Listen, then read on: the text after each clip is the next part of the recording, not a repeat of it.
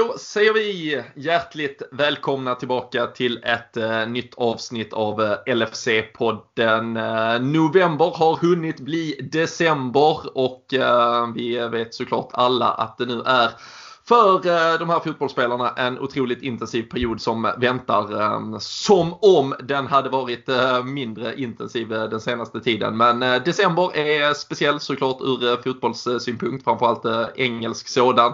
Och det betyder såklart att vi här i podden också växlar upp och det kommer vara avsnitt ehm, i stort sett varje gång ni uppdaterar era listor där ute. Vi eh, fortsätter såklart också att göra det tillsammans med LFC.se. Det är ju eh, perfekt att eh, hålla dem i handen när man försöker navigera sig fram i det träsk som är fotbollsdjungeln och snart om då bara mindre än en månad nu så står ju dessutom ett januarifönster, eventuella transfers på tapeten och då är det ju klockrent att hålla sig uppdaterad. Och så här när man kanske också går och letar julklappar så kan vi ju verkligen slå ett slag för ett medlemskap, unna sig själv det kanske. Barnen kanske är för små för att köpa något. Köp det till dig själv och sätt det i deras namn eller någonting. Ge bort det till någon du hoppar av. Eh, men ett medlemskap i eh, Sveriges finaste supporterförening är ju i alla fall varmt att eh, rekommendera. Och som vanligt så ska ni ju såklart också ta en titt på Sam Dodds. De är ju alltid med oss och fortsätter skeppa ut t-shirtar och annat kul i alla våra tröjtävlingar. Så LFC.se, Sam Dodds, de är med. Ni där hemma, ni är med och eh, tillsammans så drar vi igång ännu ett avsnitt av eh, LFC-podden.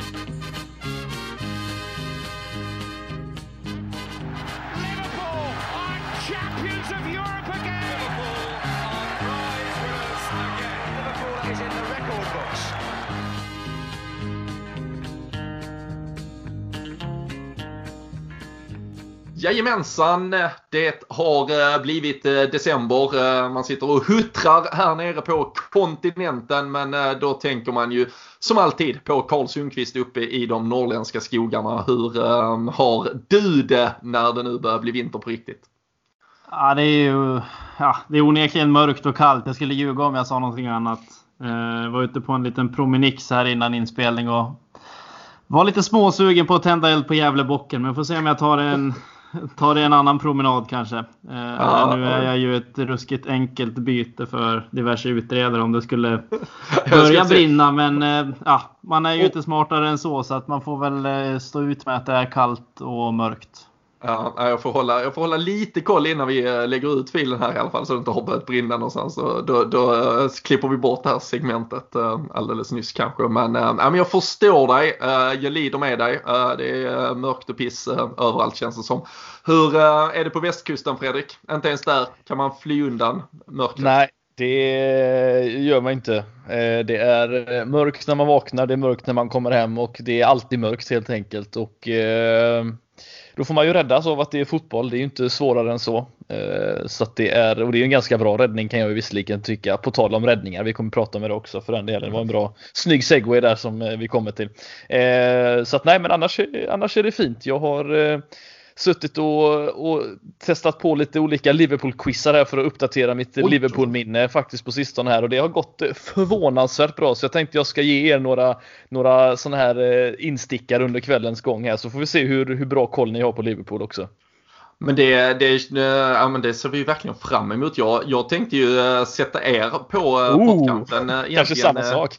Ja, tveksamt här men det är ju såklart på allas läppar så här den här dagen efter och du var inne på räddningar och vad som blev avgörande för Liverpools del igår och det var ju en viss målvakt som fick förtroendet när eh, Alison Becker inte kom till spel. Och vi ska såklart prata väldigt mycket om det. Men eh, den stora gåtan, den stora frågan har ju varit hur Kellehers förnamn uttalas. Och eh, man vill ju gärna höra er göra ett försök i alla fall. Och eh, Kalle, du kan väl få börja på allra vackraste norrländska. Ja, man har ju som du nämner, jag har ju aldrig ens reflekterat över att det har ju framstått som för svårt för att uttala. Så att, eh, men man har ju försökt eh, läsa sig till, tänkte jag säga. Det är svårt att läsa sig till ett uttal, men försöka hitta diverse. Så att eh, Quewin Um, något ja. i den delen. Ja, vi får, eller om vi har några irländska eh, lyssnare får de väl återkomma med feedback. Fredrik, ska du ge dig på ett försök? Ja, jag, jag, jag tyckte jag hörde lite, lite för mycket W där för min smak, så jag säger skivin. Skivin. Ja, ska vi höra vad han eh, själv säger? Kanske? Ja, det tycker jag. Ja. My name is Quivin Kelleher and I play for Liverpool and the Republic of Ireland. Skivin? Ja. Skivin? Ja, ja. ja. Jag skrev faktiskt till eh, direkt igår när det blev eh, klart att det var Kelle här, som vi, jag, jag, tror vi bara kör efternamn framöver ändå. Uh, skulle spela så uh, skrev jag till uh, Philip O'Connor. Jag vet inte om uh, några av våra lyssnare känner, känner till honom. Uh, jobbar för Reuters men i Sverige. är irländare men bosatt i Stockholm sedan lång tid tillbaka. Bevakar fotboll för olika eller för då Reuters som i sin tur ofta rapporterar vidare till andra medier. Det är väl lite en internationell motsvarighet till TT kan man väl säga. Har äh, även gästat äh, Tutu Balutto. Där äh, hörde jag honom utveckla sitt fotbollsintresse för, för en tid sedan och eh, passade på att skriva till honom just hur man skulle uttala detta. Jag fick någon eh, fonetisk eh, översättning som, som man i alla fall förstod att jag är i alla fall fel på det på förhand kan vi konstatera i alla fall när man börjar tro att det där A och O och H och annat skit ska, ska med in i beräkningen. Så någon sån här KI-min, KO-min, det, det är man ju, då är man inte nära i alla fall. Kan vi, kan vi konstatera. Men eh, nej, en ehm, ja, men debut för eh, honom. Vi, vi kan väl egentligen eh, börja där. Det kom ju information eh, Fredrik, ehm, typ kvällen innan redan att Alison Becker eventuellt skulle vara borta från spel. Ni eh, pratade om det på den senaste att man eh, kanske inte känner att man får så jättemycket information från de så kallat initierade journalisterna utan eh, även om folk såklart kan skoja åt de här lite skräpigare kontona. Jag fick otroligt mycket kritik, eller åtminstone från två, tre personer som tyckte jag var helt galen som retweetade såklart med lite glimten i ögat det hoppades jag att eh, folk eh, kanske skulle förstå. Men när det här roliga transferkontot Indikaila skickade ut dagen innan att Alison Becker skulle vara borta så skrev jag retweetade där och skrev bara liksom nej men se på fan liksom eller något i den stilen. Men, men det är ju trots det är den här typen av konton som faktiskt vad gäller sånt här, de hör ju det från, de lägger såklart ibland sina pussel också bara, han var borta från träning och sådär, men det finns ju såklart också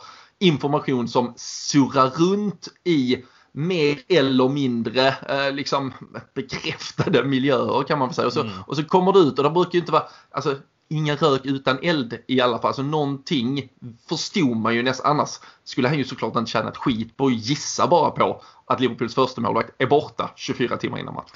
Nej, och det var väl som sagt, det var väl snack om, eh, om eh, Corona på några konton för den delen också. Men eh, en, en skada då, att det skulle ha skett att han inte tränade. Det, när man hörde det så var det verkligen bara en jag vet inte hur ni känner men man, man blir liksom inte överraskad längre e, eller ens förvånad på något sätt. Man blir bara så här, ja ja det var another one som de säger. Det var liksom ytterligare en på, på listan så att säga så att det var ju självklart typiskt och min första tanke var ju egentligen nu respekterar jag alla, alla som bär den fina Liverpool-tröjan men min första känsla var bara inte Adrian igen för jag trodde det var sista gången vi har fått se honom men eh, det var ju faktiskt en liten överraskning att han inte stod faktiskt om jag får säga det så. Ehm, så att eh, men eh, det blev ju bra till slut ändå.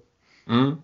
Hur resonerar du kring det Kalle? För alltså jag, jag, tror att alla, alltså allas initiala tanke var ju såklart okej, okay, Allison är out, det är piss. Uh, Adrian ska in. Uh, det känns rätt så piss nu för det var ju inte så jävla kul de här senaste gångerna det har begett sig eh, för hans del. Såklart eh, Atletico i, i, i våras där eh, men, men också de här matcherna han var inne och rotade. Aston Villa-matchen där konstaterar vi efter att även om han släppte in sju mål så var det kanske vissa chanser som inte blev mål som var det absolut värsta mot Everton. Imponerar han väl knappast men, men sen då så kommer alltså Keller från ingenstans och det såg man ju knappast komma ändå kände jag i alla fall. Nej, alltså det håller jag med om. För I min bok och det som är kommunicerat egentligen så är väl Adrian den ganska klara tvåan så utåt sett. Eh, så att det är klart att det kom från, som en överraskning och det kan väl alltså bära med sig vissa saker. Det har inte sett bra ut de matcherna han har spelat på senare tiden. Däremot så har han varit jävligt aktiv på sociala medier den här veckan. Så man tänkte nu vet han att han kommer få spela. Så nu, mm. nu gäller det att steppa upp gamet lite här både, ja, både på och utanför planen. Uh, så det är klart att man var ja, jag var ganska chockad faktiskt. För att jag var ganska säker på att Adrian skulle spela. Eh, man såg ju liksom bara de här bilderna framför sig när Keller sitter och sover på bänken någon match tidigare och sen ska han in och lira. Liksom. Everton-derbyt. Ja, så att eh, ja, han kanske vilade upp sig då för vad som komma skulle och det, med den äran gjorde han ju det. Så att, mm. Men eh, var det så att, eh, ni kanske, om inte jag läst fel, stod Keller i, eh, för U23 ganska nyligen? Ja, i lördag så släppte in sju baljor mot Manchester ja. Och det är ju en sån där riktigt konstigt också att han det liksom går därifrån och sen göra debut i Champions League. Det är ju helt sjukt alltså. Men hur, Men, hur tror du det? Alltså, för återigen, man får ju ingen hjälp av journalister som faktiskt nej. har tillgång till någonting. Uh, sen ska vi inte fastna i det för mycket. Men det är ju ändå upp alltså Adrian har ju faktiskt varit andra målvakt hela säsongen. Han är den som sitter på bänken när vi tar med en målvakt till en Premier League-match. Han var den som hoppade in senast det behövdes. Um, att Kelle här nu, man vet ju faktiskt inte egentligen om Adrian också skulle haft en eh, liten känning till exempel. Han satt ju visserligen på bänken men vi hade ju en ytterligare målvakt med. Det har vi alltid haft på, på Champions League-matcherna med tanke på att man får, det är väl en 23-mannatrupp, uh, eh, i alla fall väldigt, väldigt stor trupp. Um, men uh, sen så måste man också, sen förstår jag samtidigt att Adrian kanske skulle bli en skada i en match och bara hoppa in och spela 20 minuter så kanske han är bättre för att han har den alltså erfarenheten och pallar det trycket och kan gå rakt in och alltså, skulle kunna klara, hantera det bättre. Men eh, alltså att Kelle, för vi kan ju vara i en situation om några veckor där Allison är tillbaka men där Adrian är kvar som andra målvakt och Kelle här blir tre. Eller hur, alltså, har vi sett en rotation i det där nu? Eller var det just för den här matchen där det passade med hans fötter och fina ja. spel? Det är ju det som är frågan. Alltså det enda som jag känner är ju så att eh, varför det här imponerar på mig också då att han håller nollan dessutom och, och gör en väldigt, väldigt bra debutmatch också i Champions League. Eh, det är ju att de gångerna jag sett honom så har han ju inte imponerat överhuvudtaget. Han har släppt in många bollar. Han har, eh, jag kommer ihåg den här matchen mot Arsenal där i ligacupen. Det var mycket fram, det var nästan så att man önskade att Adrian stod i mål under den perioden. Och man liksom, jag, jag, kände inte alls någon trygghet överhuvudtaget. Så på det sättet så blir jag väldigt förvånad över att han faktiskt står. Men det är som du säger, det kan, det kan ju egentligen vara vad som helst. Kan det vara att han inte vill riskera en skada på Adrian och att han ska stå nu mot Wolves? Vad vet jag. Mm. Men eh, det, det, är en väldigt konstig situation att han kommer in. Men om det är för att han har imponerat mer efter att ha släppt in sju bollar mot Manchester Citys U23-lag ja, så, så, blir man ju lite fundersam alltså. Mm. Nej, alltså han pratar, det lilla man, han har pratat efter, alltså såklart det, var, det är väldigt lätt att bara hylla honom för att liksom gå rakt in och, och göra en så fin match och göra viktiga räddningar. Eh, men då pratar han egentligen alltså i valet av varför liksom, nej, men han har sett bra ut sen då att han har, han har en styrka. Han är, vi såg att han distribuerar bollar med, med båda fötterna och så vidare. Men, men precis som du sa, det blir väldigt komiskt när, när såklart alltid, det ska ju alltid vara någon som anser sig ha varit först på bollen och sådär. Om man ser forum och eh, Facebookgrupper och olika Twittertrådar och sådär. Liksom. Jag har alltid liksom trott på Keller. Men det finns inget som, alltså det, det är helt okej okay att bara säga också så här, fan vad jag är överraskad att han går in och gjorde den matchen igår. Det där såg jag inte han hade i sig. För som du säger, alltså det man har sett har du inte tittat på typ U23 och andra matcher så är det ju liksom du har sett 5-5 mot Arsenal, du har sett någon annan ligacupmatch, du har sett han stod väl i Aston Villa-matchen. ja. Precis. Uh, och så vi har släppt in fem där också. Så det, finns ingenting. Så alltså, du ska ha ett sinnessjukt öga för målvaktstalang om du påstår dig ha liksom sett, uh, sett det här. Så, uh, Ja, men, det, men det är ju spännande. Men hur tror du kring uh, den situationen framåt, Kalle? Uh, vi får ju facit om ett par dagar mot Wolverhampton, men tror du Kalle här dels står de här matcherna tills Allison är tillbaka och tror du han sen är tvåa eller kommer vi få se att de växlar lite? Alltså det är, det är svårt att säga, men alltså utifrån det man fick se igår så har jag ju svårt att tro att Klopp direkt ska gå och peta honom för att slänga in Adrian helt plötsligt. Eh, sen kan det vara en sån sak som du nämnde tidigare, att han hade någon känning och att det finns, ja, fanns vissa anledningar till att Keller spelade nu. Då, men försöker man läsa sig till lite grann, om man nu ska kalla dem lite initierade journalisterna. Det här kan ju vara liksom rena gissningsleken för dem också, men då är det ju ändå många av dem som ändå framstår som att de har bra koll på Liverpool. Det har de ju. Det är Neil Jones och Dominic King och ja, alla, mm. ja, ni vet vilka de är. Men det, att han liksom i viss mån har spelat till sig en plats nu mot Wolves. Så det tror jag också att han har gjort. Eh, så att initialt så skulle jag absolut inte bli förvånad om han om man spelar. Eh, sen eh, tror ju inte jag att det är någon långsiktig lösning om någon nu har identifierat att det är någon jättelovande målvakt. Det må så vara, men eh, det är väl ingen långsiktig lösning i min bok och nog inte i eran heller om jag känner er rätt. Nej, det är något också med hans ruskigt dåliga skägg som gör mig nervös. Ja, jag ville faktiskt komma med det. slog mig under matchen igår alltså. Det där får han fan ta bort alltså. Han kan Ser inte vara i TV han, ser sådär. han ser ut som han skulle kunna vara en irländsk eh, variant av One Direction ungefär med den frillan också. Så att han är, Ja, fast nej, det är nej, mycket alltså- popfrilla över den. Ja, fast det, det är otroligt. Alltså, någon sån här sexappeal-skala och säga One Direction och uh, Kelle här. Där. Ja, men en nej. irländsk sa jag, inte en engelsk. Ja, det är det är så otroligt låg ribba. Eh, Det är ungefär som eh, Paul Pogbas eh, ribba för eh, klubblojalitet. Så United-fans United som la upp på Twitter. Kolla hur eh, trogen klubben är. Han tittar till och med på match på TV. Ja, fan. Vet ni förresten den senaste Liverpool-målvakten som höll en nolla i sin Champions League-debut? Uff, För det är bara Ja. två stycken som har gjort det faktiskt. är du igång i dina quiz igen. Men, eh, jajamän. Jag sa eh, att det då- skulle komma. men då gissar vi Den är väl- inte uppenbar. Den är inte uppenbar. Nej, är Eh, inte. mm, Scott Carson. Visserligen så här, hur många finns det att gissa på tänkte jag säga, men det finns ju några. Men eh, nej, det, det är close är det. Nu får Kalle se om han kan få in den rätta. Ja, alltså det är ju länge sedan då. Men vad fan, jag hade, jag hade ju någon... Eh, jag hade ju någon viss förhoppning om att man har ju minnen av att Mignolet höll nollan. men Det var ju första matchen mot Stoke, så att det är inte i Champions League. Eh, Nej, jag vet fan inte. Jag drar bara till med uh, Pep Reina. Chris Kirkland Åh, det var som fan. mot Galatasaray 2002. Så Ja, det är två Liverpool-målvakter, så att han, är ett, han är ett fint sällskap kan man säga. Ja, det gick väl i fan, han har väl varit tillbaka i klubben ett tag i diverse... Det Ja, mål, målvaktstränare haft. för, Ja. ja, och sen målvaktstränare för damlaget. Han, Ja. vet jag, han har varit inne och vänt någon vända också. Men äh, ja, eh, lång utsvävning om äh, Kelle här och målvakter och äh, klubblojalitet och andra sänkta ribbor och äh, allting. Men äh, annars var det ju äh, som ni också var inne på i äh, söndagens avsnitt. De äh, duggar ju sannoliken tätt just nu. Ett äh, ganska starkt Liverpool-lag äh, utifrån förutsättningarna som äh, ställdes på banan. Äh, Matip Fabinho bildade mittlås. Matip var tillbaka. Det var ju äh, skönt att se äh, även om det fortfarande var jättemycket jättemärkligt att han inte ens var på bänken senast. Andrew Robertson, Neco Williams eh, på ytterbackarna. Ett tremannamittfält blev det då med Wijnaldum, Henderson, Curtis Jones och så eh, tre där framme och då var det Roberto Firmino som fick eh, ställas till sidan. Ehm, ni pratade ju upp den Fredrik i, i söndagsmatchen och när jag lyssnade på dig och Danne och Christian där så var det väl något sånt här ni ändå landade i till slut att så starkt som möjligt försöka gå ut och faktiskt avklara det här jävla Champions League-gruppspelet. Mm. Förutsättningarna.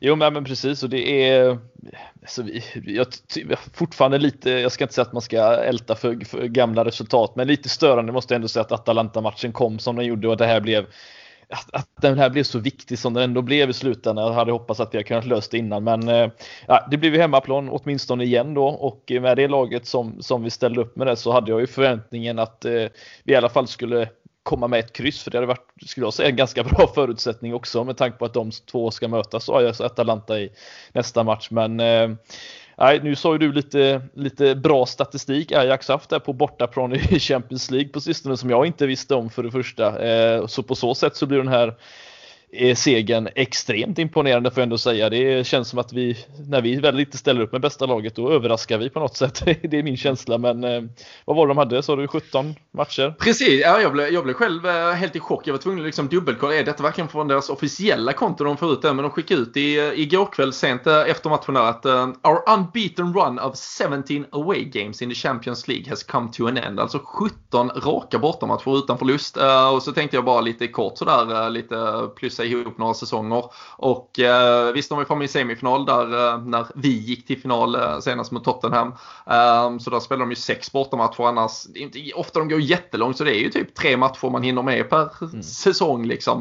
Uh, så det är ett par år tillbaka de uh, faktiskt inte har förlorat på bortaplan. Uh, däremot så måste de ibland varit jävligt dåliga på hemmaplan om de ändå har åkt ur gruppspel och sådär. Men uh, Kalle, insatsen som sådan med det laget vi ändå ställer ut mot ett faktiskt ganska starkt Ajax. Ehm, tyckte framförallt inledningsvis det talade om att vi, man, vi visste ingen trötthet i alla fall. Vi gick verkligen ut och körde.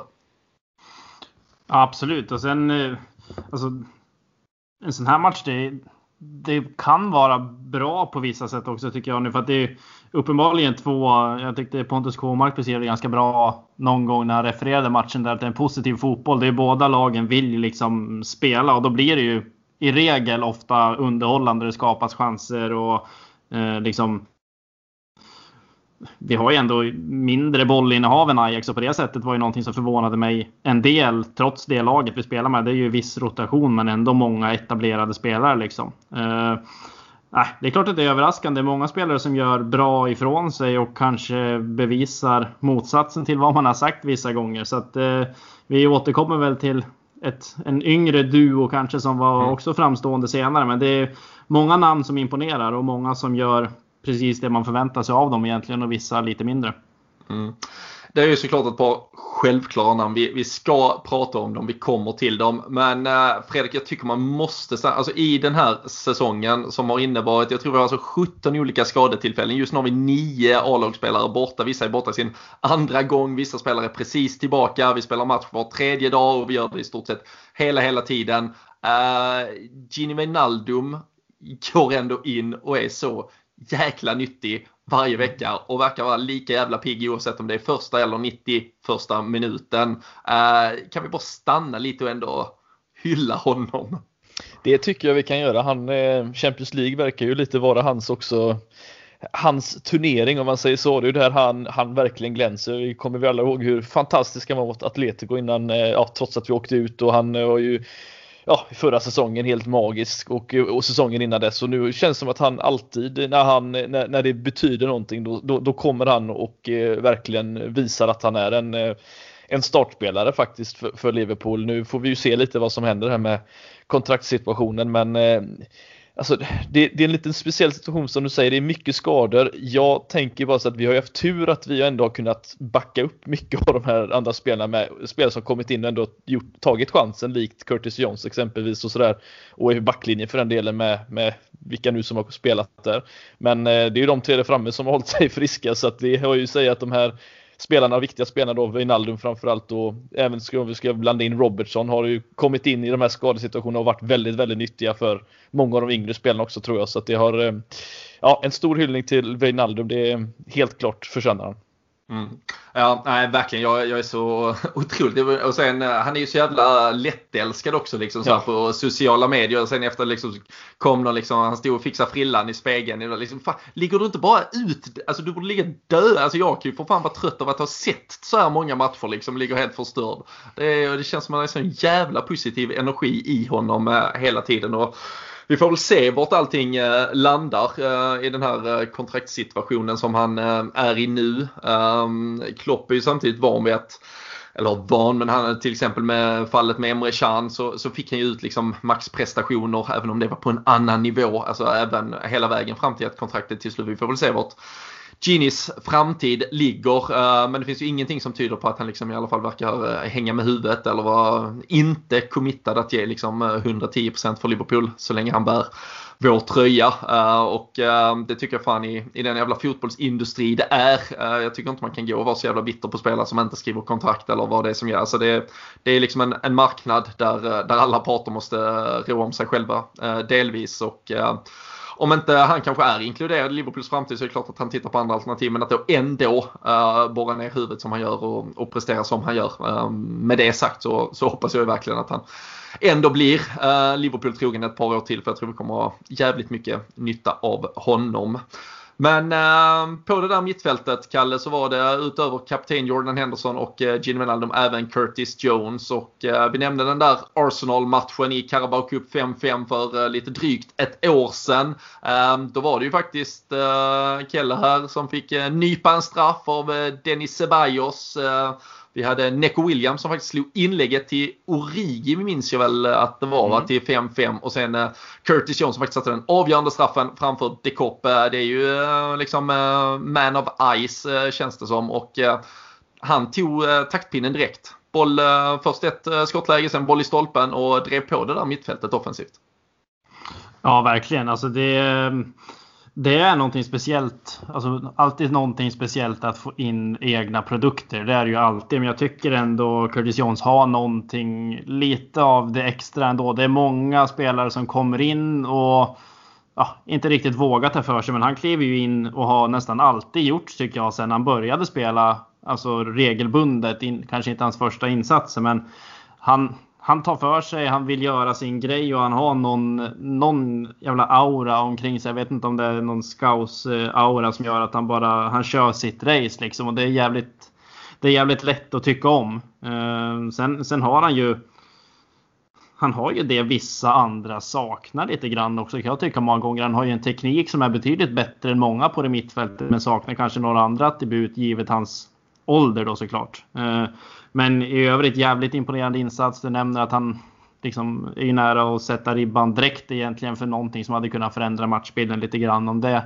det målet hade gått in. Eh, men ja, många, det är klart att Keller här är en kanske givna man of the match på det sättet. Men jag tycker fan Curtis Jones gör det jävligt bra också alltså. Mm. Hur bra tycker ja. ni att han är? Ja, men jag ty, alltså det, det, jag ty, det som imponerar med tanke på hans ålder. Uh, alltså vi får ju aldrig glömma det. Precis som i diskussionen kring Neco Williams och hans eventuella vara eller inte vara och vad som förväntas av honom och så vidare. Och, och där tycker jag liksom där är Curtis Jones dessutom ett par steg för han är uppe på en nivå att uh, absolut kunna spela A-lagsfotboll i Premier League vecka in vecka ut redan nu tycker jag. Uh, hade det varit i ett annat lag så är jag rätt säker på att han hade gjort det om det hade varit ett ett lag på ja, eh, mitten eh, eller lite, lite längre ner i en, i en tabell just nu kanske. Men också i ett, i ett helt ordinarie lag. Så spelar vi en, en ordinarie elva i övrigt så, att säga, så, så tycker inte jag att vi ser någon direkt Eh, alltså större kvalitetstapp för, för vårt lag och vår prestation om vi skulle spela Curtis Jones eller Naby Keita eller Oxlade Chamberlain bredvid Jordan Henderson och Gene Wijnaldum till exempel. Eh, sen talar det ju bara om var han är just nu och att det finns en mogenhet då i sitt spel för att vara en 19-åring på den här nivån. Men eh, jag tycker det finns en höjd som är otrolig och eh, jag skrev eh, med några andra i en eh, WhatsApp-tråd igår också just med den, där, den, den skausiga kaxigheten. Alltså det saknas bara ett näsplåster alla Fowler liksom och bara gå runt där och vara liksom riktigt jävla spydig och dryg och det, det kan man ju tycka vad man vill om i övrigt men eh, jag tror ju det är en en alltså han har ju inte den, alltså han kommer ju formas av Klopp och liksom, eh, alltså insatsen och vad som kommer krävas av honom på fotbollsplanen. Men, men att gå in med den inställningen, uh, det, alltså jag, jag, tror delvis den behövs också. Och sen så tror jag aldrig att han kommer tillåtas att sväva iväg i den miljön han finns i.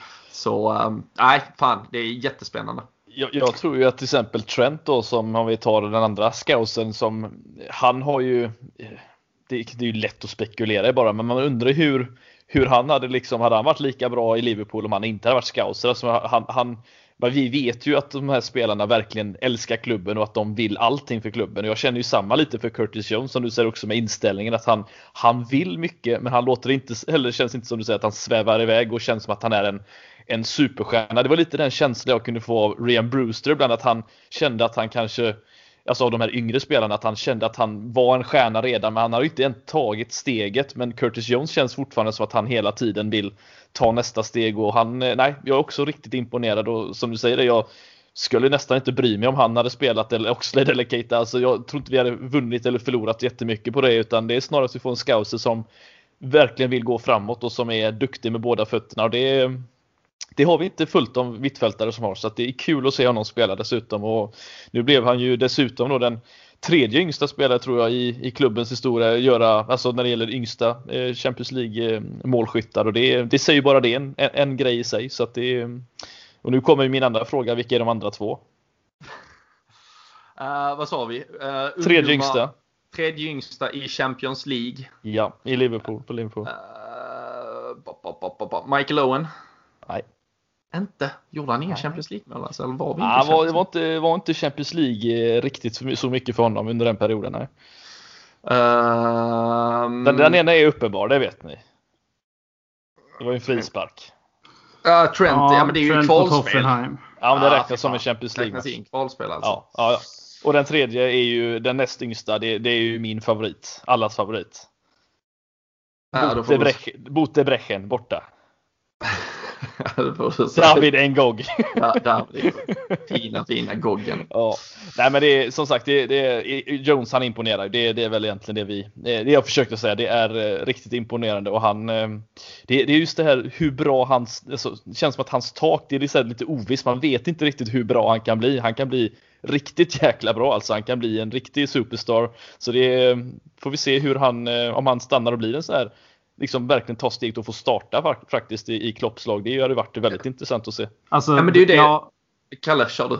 Ja, alltså, alltså vi har ju pratat om det tidigare. Det handlar om, alltså, mycket är ju det här självförtroendet. Det är, ju- alltså, mycket sitter nog där i psyket också. Alltså, han har ju uppenbarligen ett jävligt gott självförtroende och liksom gör jävligt mycket bra saker på planen. Det är alltid svårt att jämföra spelare, men dra den här parallellen med, nu är ju det ett tragiskt exempel i sig, det kanske är dumt att ta upp det, men Jordan Ibe till exempel. Han har ju inte mått bra av olika skäl, men det var ju en spelare som också kom fram i typ samma ålder som Curtis Jones började slå sig in när han var 19, kanske lämnade Liverpool när han var 21 och det gick ju inte vägen liksom.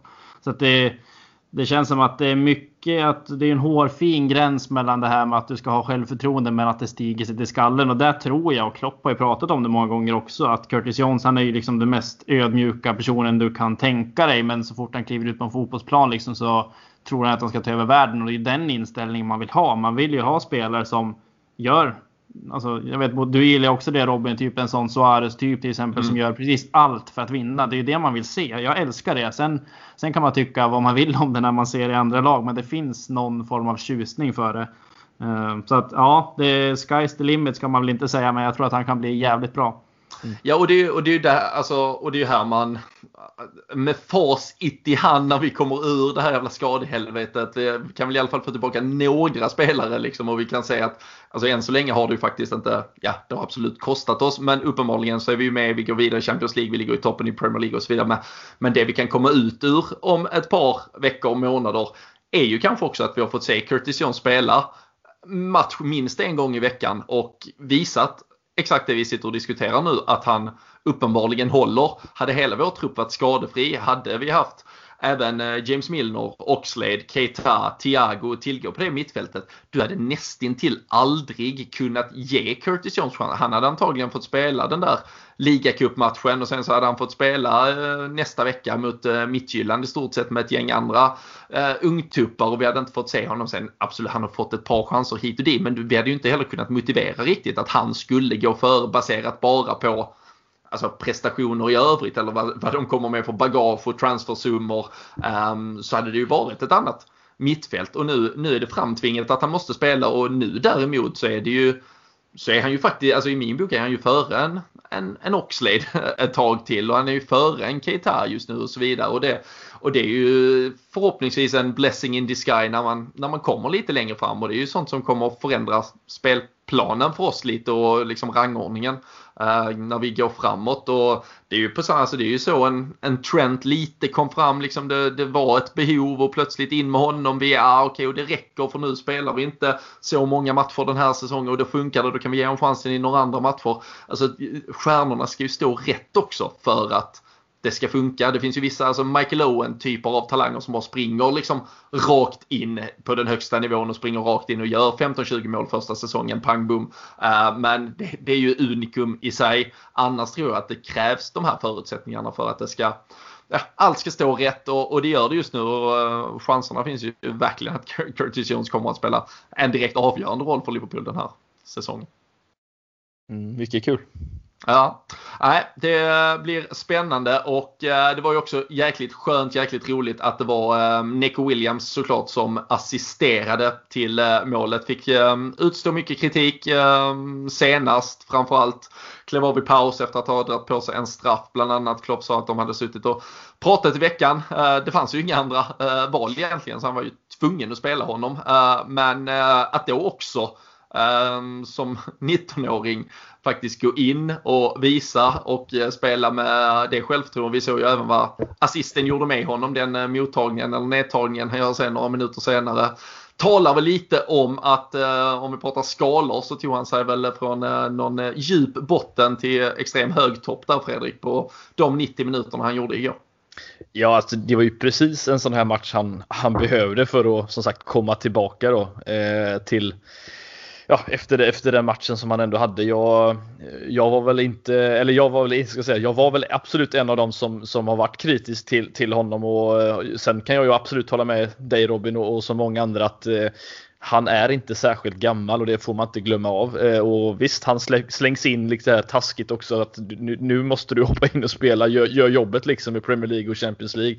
Eh, och på så sätt så har han ju inte skämt ut sig så sätt. Det är väl bara att han har en Ja, han är väl inte riktigt lika färdig som en Curtis Jones exempelvis och framförallt inte lika bra. Men eh, jättekul för honom att han kommer tillbaka och får göra en assist dessutom. Och ja, nu får vi som sagt, han behöver ju verkligen matchas in på ett bra sätt här känner jag. Jag tycker att det också är taskigt för att han vet, alla vet att Trent Alexander-Arnold, om allting står sig väl, så är han liksom Liverpools lagkapten om fem år liksom och kommer vara det i många år. Och det, det, är inte lätt för honom att ha de förutsättningarna heller. Så att på så sätt så har han ändå tagit chansen när han väl har fått den. Och det är ju, det är ju, det är ju kul fortfarande så vill jag ändå säga. Så att eh, sen får vi se hur, hur länge Trent är borta nu riktigt. Om det var december ut eller om det är eh, någon gång i december han är tillbaka. Men det kommer ju bli några matcher till. Det är ju en sak som är säker. Ah, du, säg inte det. Jag tror faktiskt han kan uh, vara tillbaka ganska snart. Jag tyckte, Klopp, uh, ja, jag tyckte ändå Klopp uh, öppnade den dörren lite på mm. presskonferensen i måndags var det väl inför uh, Midtjylland, eller inför Ajax. Att det var inte aktuellt att han skulle spela nu men att både han och Oxlade och Keita är väldigt nära att komma igång i träning. Okay, ja, men det är ju positivt. Så, vi, eh, vi får väl se, men, eh, nej, men han lider ju såklart av, av det syndromet att han har Trent Alexander-Arnold framför sig. Dels att han då också slog igenom så ung och etablerade sig så snabbt. Han var väl eh, 19 när vi spelade Champions League-finalen mot Real Madrid och Cristiano Ronaldo väljer att byta kant. Liksom. Det, det, det, det, säger väl lite om vilken nivå han ganska även om han också då fick jävligt mycket skit och kritik för sina defensiva insatser ska vi inte glömma. Men det är klart att det är speciellt för Neco Williams som kom upp i det alltså, i normalfall så, så är du kanske inte 19 när du alltså, förväntas spela vecka in och vecka ut i ett uh, lika ledande Premier League-lag och uh, ersätta. Alltså, han, är ju, han är ju ett typ tredje val. Milner funkar ju jättebra som ett uh, backup-alternativ också. Så ska han komma där. Men uh, det, det säger väl lite om den extrema säsongen. Men uh, otroligt skönt för honom, uh, skönt för oss.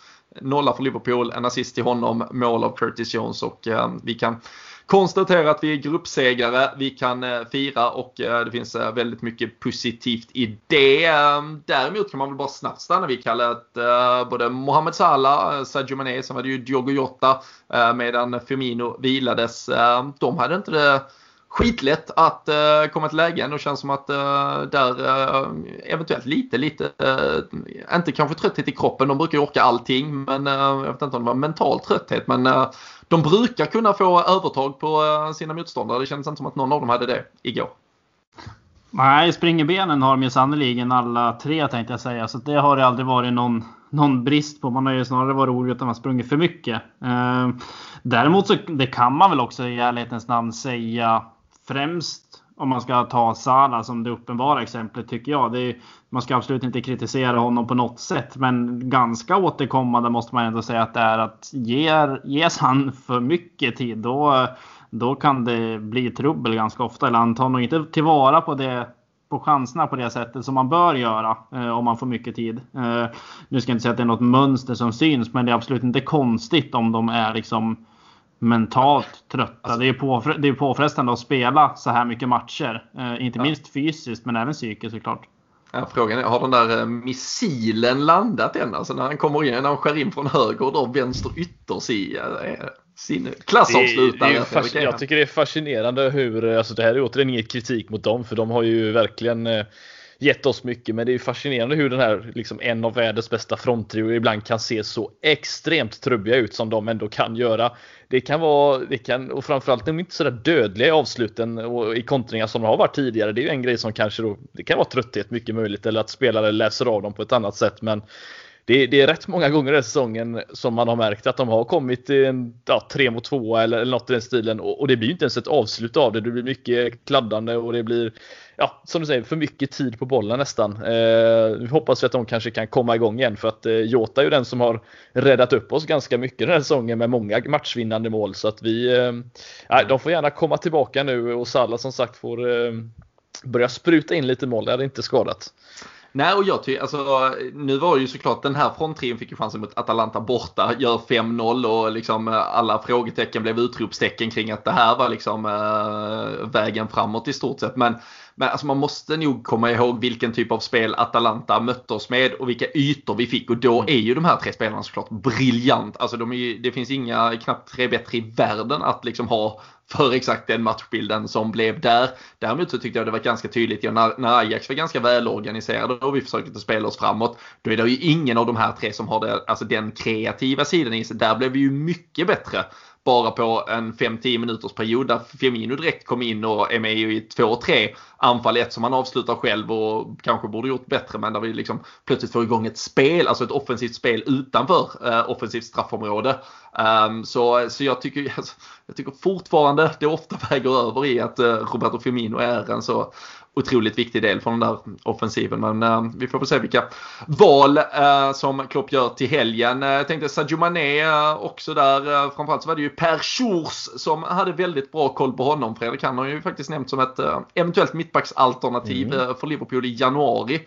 Um, ja, det känns ju nästan som de har varit inne i den där jävla Ajax-fabriken, tryckt copy-paste på Mattias de Ligt och så uh, kom Schurz ut och så uh, här har ni honom. Uh, ytterligare en uh, jävla supertalang och storväxt, snabb som fan, positionssäker och brytningssäker. Även om man tar spelare när det behövs också. Men han ser ju ruskigt bra ut.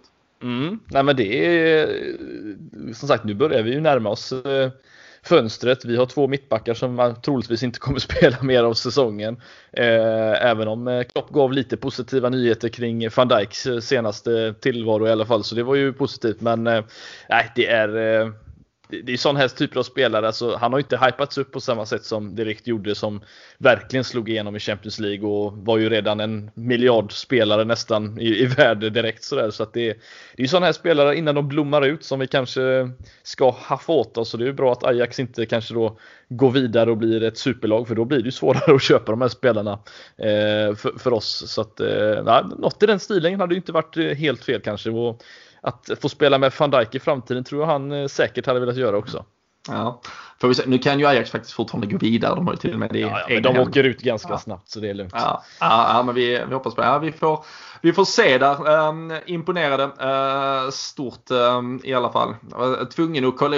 Schurz, alltså, så jag googlade honom. Per med två R också. Jävla holländare. Så de är ju helt sjuka. Men kom in på pappa Schurz när man väl googlar och börjar trycka vidare. Lambert Schurz, gammal ultradistanslöpare uh, och även handbollsproffs. Så det är ju ett fysiskt monster det här. Det, det hör ni i alla fall. Så, uh, ja. Vi, ja, vi håller ögonen öppna. LFC.se är ju the place to be om man vill ha löpande uppdateringar på vad som eventuellt händer på Ska vi, ska vi bara göra en, lägga en liten, eh, liten eh, notis om eh, sista räddningen eh, Quivin gör i slutet av matchen va? Vad var det, vad var det nu han hette? Quivin. Quivin. Säger ja. Jag säger Keller. Eh, Kaumhin. Eh, vänta, vänta, vänta, vi, vi ser vad han säger. My name is Queevin Kelleher. Ja, det var jävligt nära. Ja. ja. Eh, nej men eh, liksom, ja, se, det, ett kryss där, visst det hade ju varit, det har inte varit liksom jättedåligt, men med tanke på att segern gav oss gruppstegen och allt sånt där, då får göra den räddningen, vad är det, 87 minuten på, på Huntelaar. Mm. Det är eh, löjligt likt att Alisson gör en jätteräddning mot Napoli, och även om det var ett betydligt mer jobbigt öde om vi hade ja, kryssat den matchen då, men eh, nej, det som sagt lite kul att få ha lite matchavgörande räddningar också, inte bara göra ett mål i en tråkig 1-0 match utan eh, att han får faktiskt stå för en, en avgörande räddning också är väldigt kul. Ja, nej men herregud. Och han, alltså där är ju, där är ju ett par uh, insatser tidigt i, i, matchen också som såklart blir avgörande uh, längre fram. Så uh, nej, han ska ju ha all beröm. Blev också eh, utsedd till, eh, till matchens eh, spelare i, igår. Det, det kan vi väl absolut ge honom. Men framförallt att det, att det är tre stycken så, så unga och på många sätt egenfostrade. Antingen från, från riktiga barnsben så att säga. Eller åtminstone varit ganska länge i organisationen. Så det, det, det är häftigt och just jag tycker det är något eh, coolt där när man kan gå tillbaka bara då ganska exakt ett år och säga att samma tre spelare spelar någon form av viktig roll i en, i en ligacupmatch och eh, att man nu då ett år senare spelar en riktigt viktig roll i en eh, Champions League-match som, som tar oss vidare. Det, det är bara att applådera och med i stort sett de spelarna vi har så får vi ju eh, blicka framåt mot, eh, mot helgens match mot Wolverhampton. Eh, Mittjylland väntar ju i härning.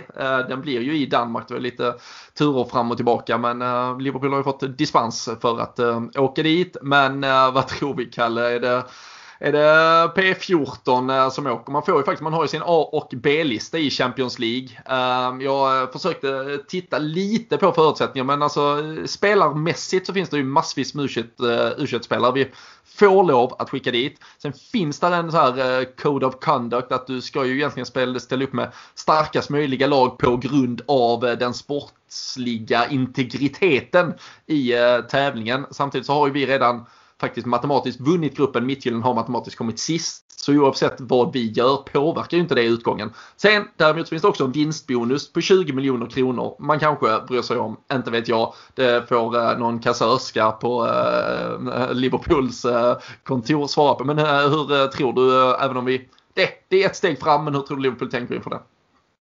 Alltså det, det är väl någonting med någon dispens att man har, är det under U21 eller U23 eller vad det är så kan det ju skicka hela gänget eller visst är det ja, något sånt? U21 är på B-listan så alla yes. som är eh, under 21 och har varit i klubben si och så många år får ju äh, spela. Ja.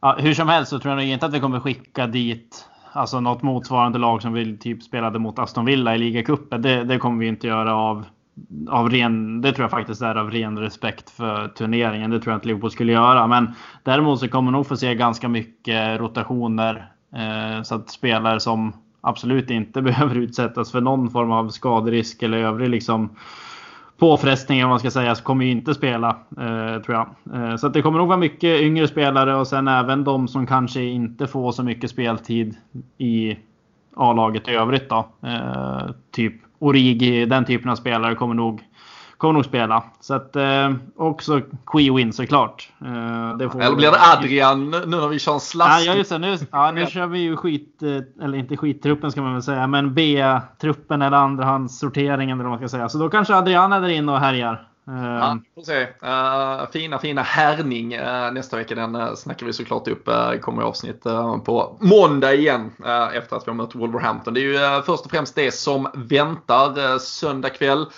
det betyder också då i Champions League nu tisdag, söndag kväll. Lång vila istället. Och så lag som spelar idag spelar tidigt. Så även åt andra hållet så är ju inte alltid tv-bolagen helt jävla logiska och skitsmarta. Men eh, det ger ju oss eh, förutsättningar Fredrik att åtminstone utifrån det vi har att tillgå eh, troligen starta med eh, typ samma eller i alla fall då starkast möjliga lag igen. Eh, frågan är väl om det var det laget som startade igår eller om det ska till någon förändring. Nej, jag skulle nog vilja säga att det är så likt vi kan komma faktiskt. Eh, finns ju absolut fog för att säga att Firmino ska starta en sån match och det är mycket möjligt att han gör med tanke på att han eh, vilade, eh, starta från bänken då, eh, nu senast. Men eh, jag ser jättegärna att, att vi fortsätter med de tre där framme. Jag tycker vi blir rätt mycket eh, mer flytande lag och vi har tre stycken eh, målfarliga spelare där framme. Eh, nu går ju Wolves i det här fallet eh, blir det ett, för oss då lite eh, bättre förutsättningar. Tyvärr då synd för Algemenes som åkte på en riktigt jäkla o, o, eh, riktigt äcklig skallskada mot Arsenal senast. Så han lär ju inte spela den här matchen i alla fall. Jag vet inte hur länge han är borta men eh, Wolves har ju ändå som sagt imponerat mot topplagen tidigare så det här är ju en, en väldigt svår match. De är ju fortfarande luriga med de spelarna de har där framme och med en eh, Connor Cody som distribuerar boll så, så är de ett riktigt bra lag. Så att eh, förvänta mig en, en, riktigt svår match men, eh, och en jämn match för den delen också. Så att eh, mm. det är, jag ska inte säga att det är risk för, eh, för en Anfield-brit eh, eller bruten. Men det sa jag mot Leicester och då blev det 3-0 också. Så att jag tar gärna det igen om man säger så. Ja, nej, det är ju eh, 64 raka eh, ligamatcher ehm, utan eh, nederlag. Ehm, jag minns när Wolverhampton var där, det var precis kring jul nyårshelgerna där vad de gjorde där senast. Det hade ju Pedro Neto ett bollmål. Då var det ju faktiskt vi som räddades av de där supermärkliga barlinjerna. Fan, han firade ju en kvart innan det blåstes bort. Det var ju som man tyckte synd om grabben. Men eh, som du är inne på, eh, Jiménez borta. Eh, de gick ju också över från eh, att ha spelat en, eh, någon variant av någon 3-5-2 eh, till att eh, spela en 4-2-3-1. Eh, fyrbackslinje har ju inte alls varit vad Wolverhampton har spelat senaste tiden. Vi får väl se om Jiménez eh, avsaknad kommer eh, förändra det ytterligare. Men eh, hur tror och tänker du Kalle kring det här?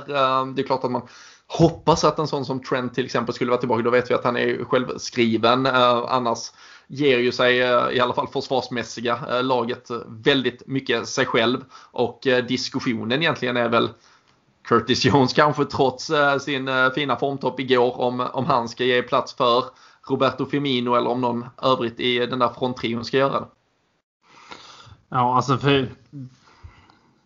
Vad ska man säga? Det var ju snack om tidigare. Vi fick ju se Minamino till exempel, men han är ju ganska i min värld bortspelad. Så att det är ganska givet för mig att, alltså givet situationen som den ser ut nu så skulle jag vilja se att Curtis Jones startar. Eh, sen eh, kan det ju bli Alltså det känns lite tufft också. I en drömvärld kanske man skulle vilja se Henderson, Wijnaldum och att alla fyra startar offensivt. Men jag vet inte om man vågar chansa med en sån offensiv uppsättning mot ett så pass offensivt skickligt lag som Wolves heller. Eh, det känns som att man kommer behöva efterfråga lite mer defensiv balans. Eh, jag vet inte om Klopp mm. har några tankar i, i hjärnan att man ska försöka undvika Jota mot sitt gamla lag eller om det är...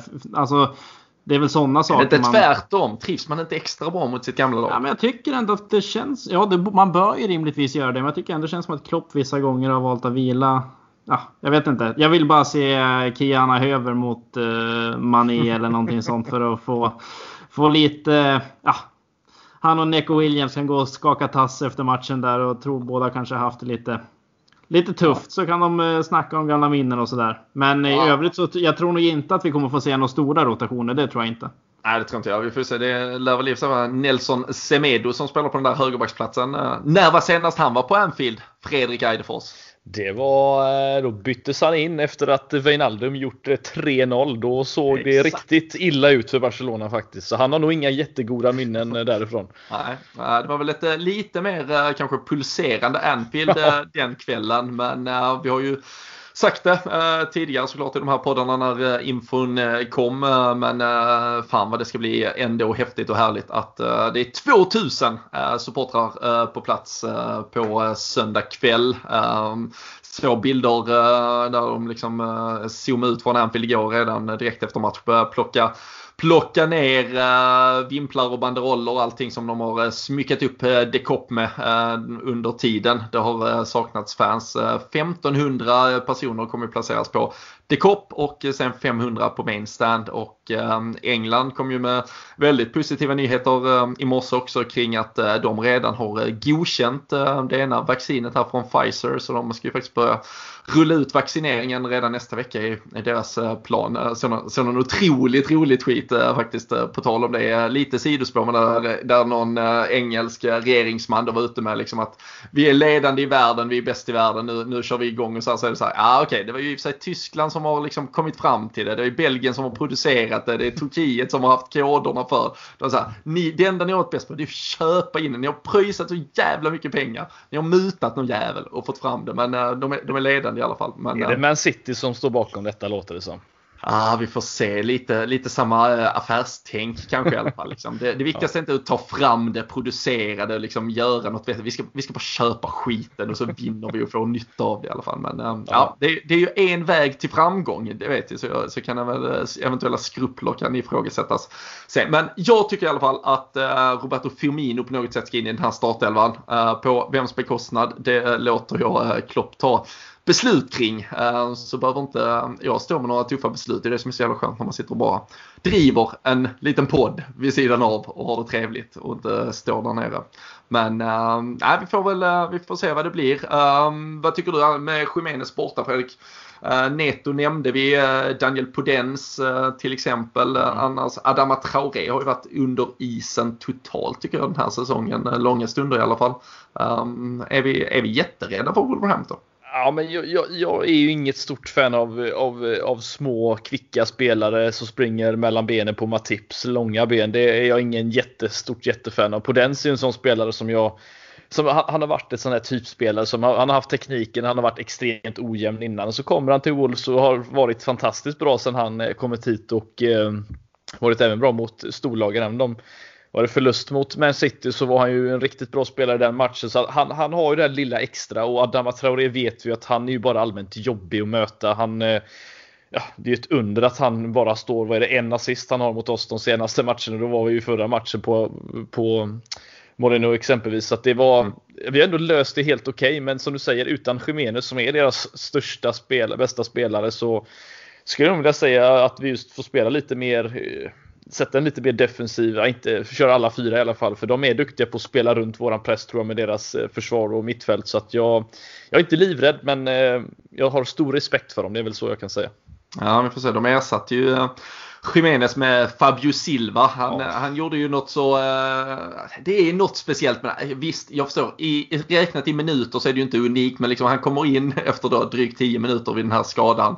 Och så blir han utbytt sen, i, senare i matchen också. Jag gillar ja. det när spelare blir både inbytt. Men han är ju, han är ju klappkass i alla fall. Säger man nu. Ja, det var många kronor han köptes in för men eh, det har inte riktigt betalats av än.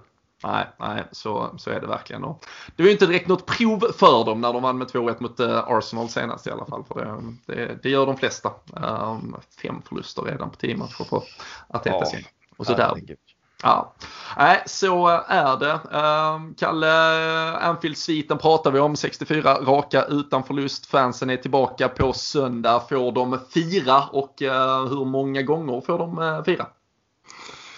Ja, fyra kommer de nog få göra med största sannolikhet tror jag. Eh, det... Varavblåst offside också får vi inte glömma. Det firar man ju för nu också. Innan man ja. vet. ja, men det är firande alltid firande. Eh, man mår ju i regel dåligt efter ett firande så att det, det gör man ju även på fotbollsmässiga plan just nu. Jag vet inte hur många gånger de får fira. Jag ser att eh, John Ruddy sitter, kvist, eller sitter på kvisten i Wolves. Det hade jag missat. Om inte Semedo vågar gå in på planen så vågar nog inte Ruddy ens gå in på Anfield tror jag. Så det är nog bäst att de kör med Rui Patricio. Uh, jag har ju något... Sätta en liten uh, Suarez-bild i omklädningsrummet när han kommer. Alla spelare springer runt med en sån pappers uh, ett ansikte och Luis Suarez på uppvärmningen. Det, det, tycker jag vi kan göra. Ja, det är inte, det är inte dags för Suarez-tröjorna nu i alla fall. Nej, de har ju varit... Ja, det har... Ja. Historien, det är en annan podd. ja, annan. historien upprepar sig tänkte jag säga. Men hur många gånger får de fira? Jag har ju alltid något stående 3-1 resultat. Eh, det börjar ju bli tråkigt med tanke på att det aldrig går vägen. Så att, ah, jag kanske ska vara så fräck och gå helt emot mina principer och bara säga 1-0 Liverpool. Ja, snyggt. Jag, ja, men jag tror jag är en uddamålsseger, men 2-1 uh, plockar jag nog i så fall. Ja, jag vill nog säga samma. Eftersom det är inte Allison som spelar så, så tror jag fortfarande inte att vi håller nollan. Men 2-1 säger jag också. Det, det känns ja. spikat. Ja, nej, ni hör, vi är ganska eniga ändå om en uh, tight match. Vi får se hur det slutar till sist där. Ni uh, där hemma kan ehm, som vanligt vara med i våra tipstävlingar. Eh, den kommer ut på, eh, på söndag på Twitter och eh, det är ju Sam Dodd som vecka in och vecka ut skeppar in en jävla massa godbitar ehm, i den där potten. Ehm, jag såg i går här mot Ajax, ingen som hade 1-0 med Curtis Jones men minuten avgjorde. Linn Salomonsson plockade faktiskt hem sin fjärde tröja på ett och ett halvt år. Eh, såg jag. Så där, eh, där har vi ju ett orakel om någon. Det är hon som stulit eh, Forsells spåkula kanske. Sitter och bara gnuggar fram resultaten. Men äh, snyggt tippat. Hon var två minuter från minuten och hade rätt resultat. Så stort grattis där och äh, ni andra får helt enkelt eh, försöka lite bättre eh, nu till helgen. Men eh, med de orden så eh, har vi eh, nått fram till eh, slutet på ännu ett avsnitt av LFC-podden och vi passar såklart på att återigen som vanligt tacka för att ni är med och lyssnar och följer oss framåt. Vi är tillbaka snart igen. Vi kör såklart på direkt Liverpool spelar så hör ni oss kort därefter och det gör de ju typ hela tiden så vi hörs snart igen. Eh, håll avstånd, eh, sköt er, tvätta händer och allt möjligt så hörs vi och ses vi snart igen.